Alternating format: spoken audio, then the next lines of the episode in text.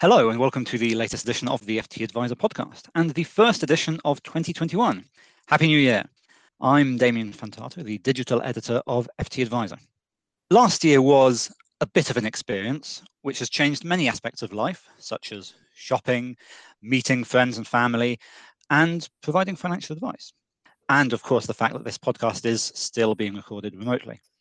So I'm joined by FT Adviser's crack team of reporters uh, to discuss what 2021 might have in store. Joining me are Imogen Tew, Amy Austin, Rachel Mortimer, and Chloe Cheung. So before we get going, I took uh, a quick moment to have a look at last year's uh, podcast of uh, looking into 2020. And how many of you think that coronavirus was mentioned once? oh dear. I don't think we even knew it existed, did we? Yep, you're absolutely correct. It wasn't mentioned a single time, which uh, goes to show how much of a successful prediction exercise this so podcast has now. So, None of this is going to happen. it exactly. was but a so, twinkle in our eye. On that basis, let's uh, get cracking trying to predict what's going to happen in 2021. Imogen, we'll, we'll start with you. One of the big uh, topics uh, of, of 2020 has been property funds, uh, yet again. Um, and that's something that you think is going to be a, a bit of an, uh, an, issue during 2021 as well, don't you? Yeah, so um, I think one of the most interesting things to kind of look out for in 2021 will be just how the property fund market fares, really. Um, they're facing a bit of a perfect storm um, at the turn of the year.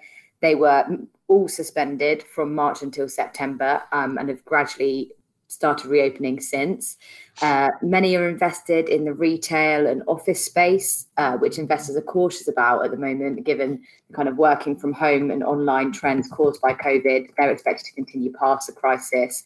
So um, you're facing funds are suspended and they're invested in areas that investors might not be too confident about. And then on top of that, you have the FCA mulling its kind of 180 day rule. So it's not certain that this will come in yet, but all things are kind of pointing in the right direction that the FCA will go for this rule. This will mean that uh, investors will have to put in a redemption request and then wait six months to get their money back. Um, so this will be a really key area to watch, really. Um, in terms of how popular they'll be next year, I think on the investor front, it depends on whether they think the office and retail space will make a comeback or if they buy into the fact that property funds can kind of capitalize on any new trends within commercial property. Um, for instance, kind of infrastructure, industrial logistics, a number of fund managers have been kind of renosing their portfolios to to that sector. So if they kind of back that, then maybe. Um, in terms of advisors, I think it depends on how seamlessly they can put property funds with a six month redemption period into their centralized investment propositions or how well platforms can deal with the wait. Um, many people have kind of said, oh no, they're not going to be able to deal with it. But I mean, they've been dealing with suspended funds for a year and and before as well. So, so we shall see really whether property funds uh, remain a popular part of a portfolio. Mm, yeah, this has been an issue going back to 2016, if not further. Um, more generally speaking, uh, are, are, are you um, are people expecting from the, from the market? So we know we all, this is all, usually a good a time of the year when uh, people start predicting what's going to be happening. Uh, what, uh, what do you hear? Yeah, sure. So uh, obviously, it's been a pretty horrific year for markets, or at least kind of they had a horrific time um, in the, the initial crashes caused by the coronavirus. Um, in terms of equities next year, I think it's pretty safe to say that we will see markets that have been worst hit by the pandemic benefit most from any global recovery. So uh, the US markets are kind of up year to date despite the the crashes in March. So probably won't see them uh, kind of soar once global economic markets recover. But places like the UK and Europe, we might see kind of an actual really good turnaround uh, in those places. Uh, this also links to kind of a value growth turnaround of sorts. I mean, it's been touted for more than a decade now that value is going to come back in favor soon. And one day, you know, it actually might. But um, typically, value stocks do well when economic growth is strong and they do really well during that period. So although it wouldn't be wise to kind of back value completely, I imagine that in, our analysts are saying at the moment that it's good to have a little bit of value in your portfolio because when it does well, it does really, really well. So it'd be good to have something there for whenever that economic recovery does happen. Um, I mentioned the US briefly, and uh, it's a bit crass to kind of brand the US market as solely technology stocks, but they have been the driving force of US markets. So it's important to mention. Uh, tech is unlikely to die down anytime soon. It's become kind of part of our makeup, even more so since COVID, um, but it's probably likely to slow down a little bit. Um, now, it's not all about equities, though. And so, in terms of bonds, I think government yields are predicted to stay historically low throughout the year. Um, I'd actually personally predict that we might see investors move away from government bonds quite a lot. They no longer provide that kind of diversification cushion that they so regularly have played that part in a portfolio because yields are so low that, I mean, if there was any kind of crisis, where are they going to go? Um, so they're probably not going to provide that bounce. Corporate bonds is a bit of a different story, though. Uh, thanks to government support around the world, there has been kind of little in terms of defaults of corporate bonds, and they're providing pretty steady and good income at a time when income has kind of dried up. So, yeah, well, I reckon we'll see the UK and Europe prosper on any economic turnaround, and corporate bonds is a place to go for income.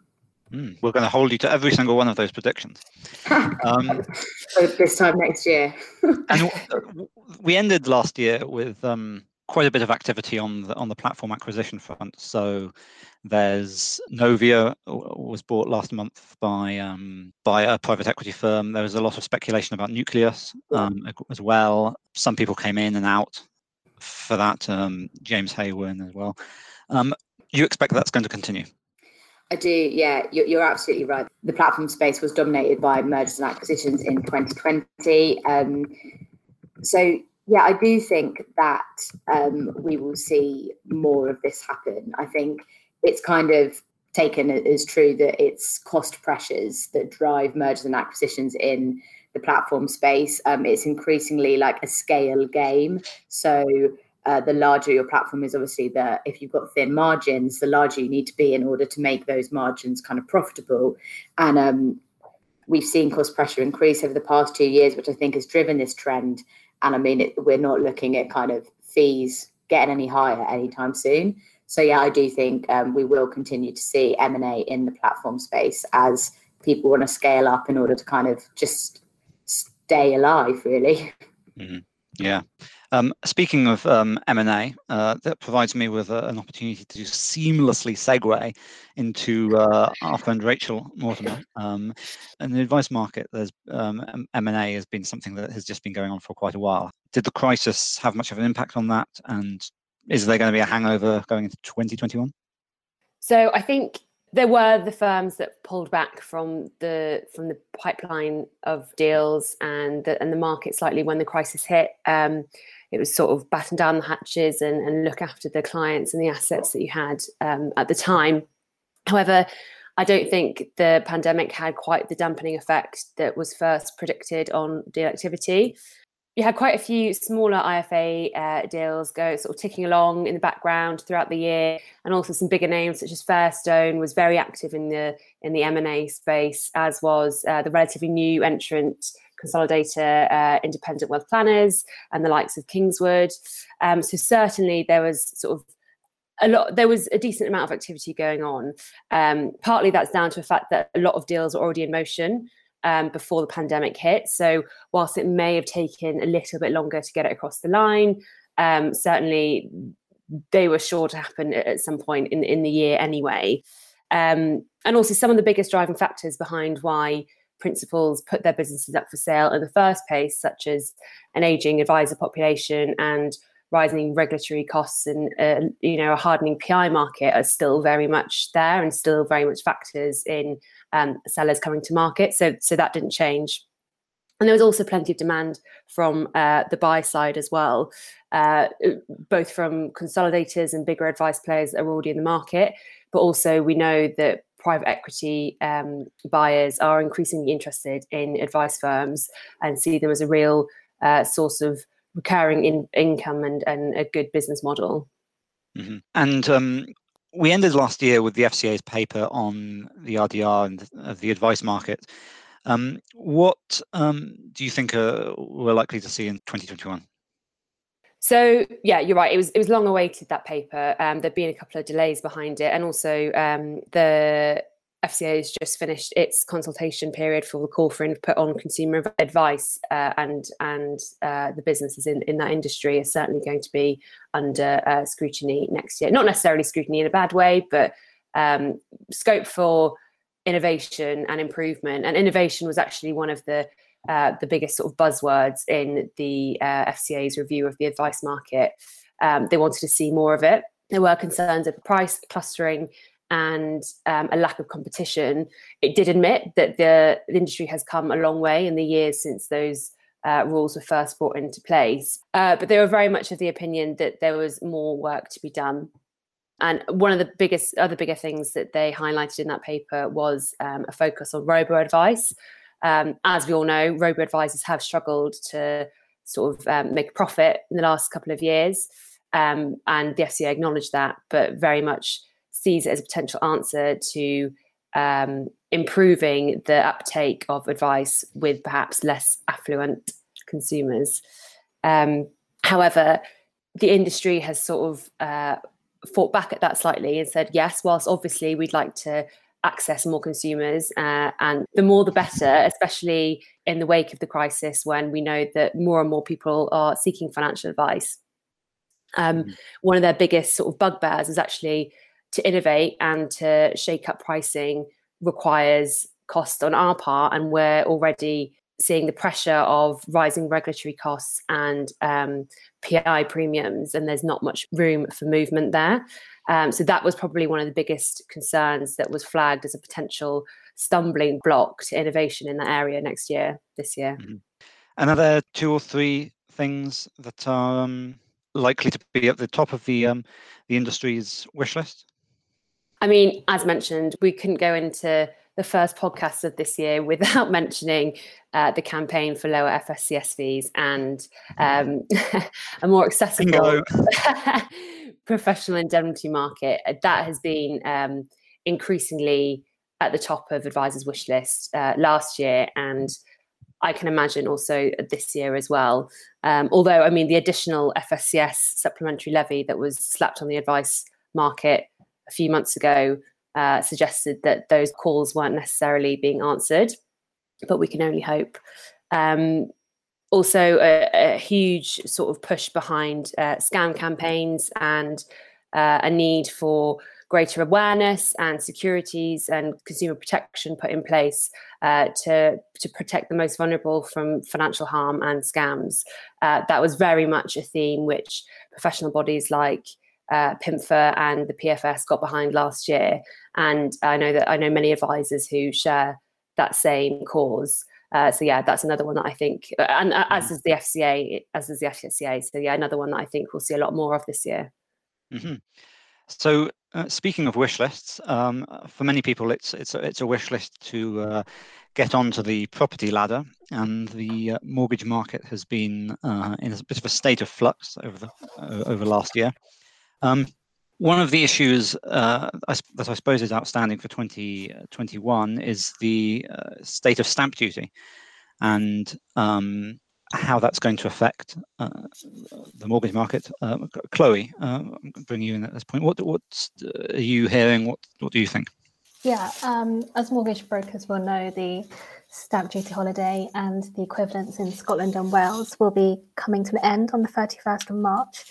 Um, if you look back at the past couple of house price indices from nationwide, you've got headline figures like annual house price growth reaching five year highs with the stamp duty holiday playing its part. Um, but it also comes with a warning that activity could slow, especially when the stamp duty holiday ends. Um, the Intermediary Mortgage Lenders Association has also warned that demand could fall immediately after the stamp duty ho- holiday deadline. But they've also mentioned the five year anniversary of the stamp duty surcharge that came into effect on the 1st of April 2016. So, where you usually pay an extra 3% if you're going to be owning multiple residential properties. Um, if you look back at data from HMRC, it shows that transactions peaked in March 2016 before that surcharge was introduced. And there was coverage four years ago about landlords rushing to meet the surcharge. Um, if those landlords took out a five year fixed rate mortgage, there's an opportunity for remortgage business there. So, although we could see property purchases drop when the stamp duty holiday ends, to an extent, this might be balanced by those landlords looking to remortgage.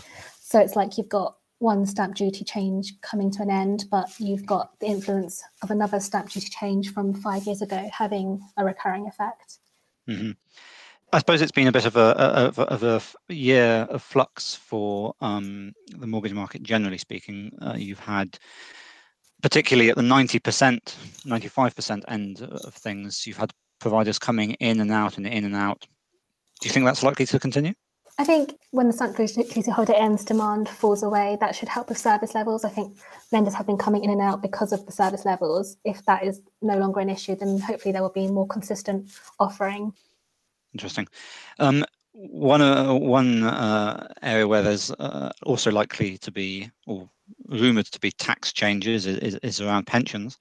Um, I'm I'm hitting all the marks with my segues uh, in this episode. And um, I'll use this opportunity to bring in um, Amy. Uh, there are constantly rumours about changes to pension tax. Um, what uh, what do you think our chances are this year? Um, see, this is the question about every year, and every year, some everyone's like, right, tax relief will definitely happen this year. You know, we're definitely going to see changes, and every year at budget, I'm sat there sweating waiting to write my articles and nothing comes along. um, so I want to be optimistic and say there will be changes due to COVID and the debt having to be paid off. But at the same time, I feel like it might be pushed on for later years to, you know, give people the chance to come out of COVID and not be ambushed with loads of tax changes that they then have to, you know, understand. And also it's not just for you know um, clients it's for advisors as well. You have to realize you know that they have to get their head around it. Pensions tax is not an easy thing to understand and um, you know it's if there's more and more and more changes like every year it feels like they're catching up um, and just when they think they've got it bam changes and they've got to you know change everything along with it um, yeah, we could we could see it, we couldn't. But I think if it's going to be anything, um, you know, higher rate pensions tax relief is going to be in their sights. Um, you know, there's talks that it could go down to 25%, talks it could be 20 or 30, like who knows? Who knows what number they're going to pluck out. Um, but what we do know is that there are many people who are against it. Um, it probably will not be welcomed, especially among mainly advisor clients who will, you know, who we know who are mainly wealthy.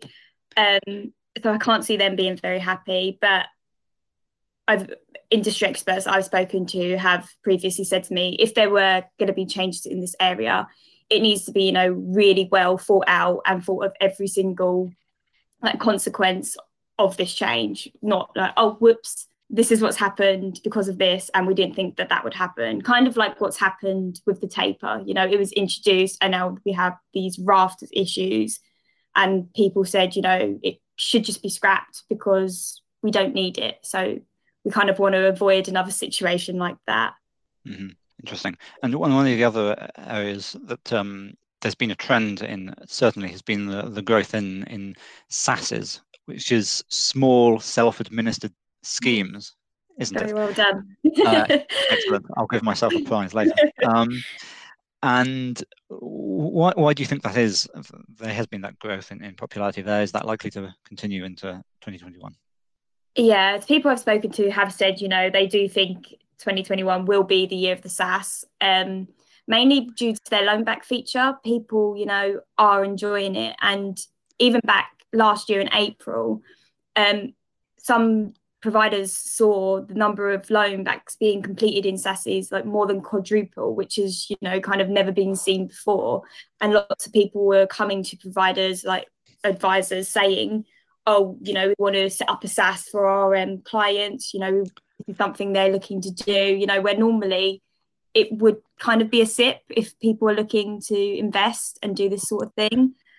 Um, because obviously, because obviously, SSASs and SIPPs are similar in the way that they can do property purchases. Um, but SSAS is the only thing that has this loan back feature, which businesses tend to like.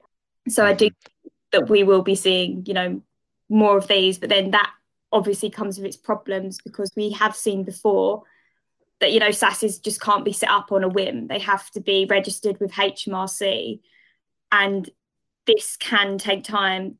Last year and the year before, I believe, um, there were you know cases that were taking months. Um, so it, it has gone down to weeks now, which is where it kind of should be. Um, but if there is you know an influx of people looking to move to this pension scheme, then it may be that this time goes up again and advisors will not be very happy because you know if you want to do a property purchase or a loan back it's a it needs to be a quickish turnaround you know otherwise you might lose out on this property or you know you need this loan for your business and if you're sitting there waiting for a SSAS it's not great mm. and any thoughts about what's going to happen in the SIPP market um I mean, the SIPP market will still be busy. You know, there's still a lot going on. There's still cases rumbling on. You know, the Carey case is scheduled for its appeal in March. So we still have that to look forward to. Whether anything will change, who knows? You know, will there be new evidence? Will there be new arguments? Will different judges see it in a different light? We don't know yet. Um, but I guess the, the industry will welcome clarity in this area. Um, hopefully, as well, there'll be you know less SIPP providers going into default on the back of claims. So, yeah, uh, last year we did see still a number of SIPP providers going into default. Um, hopefully, this will not be the same for this year, you know, with all of these claims and advisors having to pay out for them. Um, however, one area where the FCA has kind of shifted its focus into more, you know, international advisors, international SIPPs, and this seems to be a trend that's coming up. So maybe all is not free in the SIPP market as of yet. Mm, great. Well, thank you, Amy. Well, that's very interesting. Lots to look forward to uh, there in uh, 2021. Uh, it's just a shame that it's all going to be derailed by the, the inevitable plague of locusts or the, the, the water turning to blood or darkness for three days or some other biblical plague that is going to hit us uh, in about mid-march i think is when these things mm. traditionally traditionally hit us. Uh, thank you very much to imogen amy chloe and rachel and thank you very much uh, to you for listening and tuning in again next week. Join capital group ceo mike gitlin for a new edition of the capital ideas podcast in unscripted conversations with investment professionals, you'll hear real stories about successes and lessons learned, informed by decades of investment experience. It's your look inside one of the world's largest asset managers. New episodes are available monthly. Subscribe wherever you get your podcasts. Invest 30 minutes in an episode today. Published by American Funds Distributors, Inc. Hey, it's Paige DeSorbo from Giggly Squad. High quality fashion without the price tag? Say hello to Quince. I'm snagging high end essentials like cozy cashmere sweaters, sleek leather jackets, fine jewelry, and so much more. With Quince being 50 to 80% less than similar brands. And they partner with factories that prioritize safe, ethical, and responsible manufacturing. I love that. Luxury quality within reach. Go to quince.com slash style to get free shipping and 365 day returns on your next order. Quince.com slash style.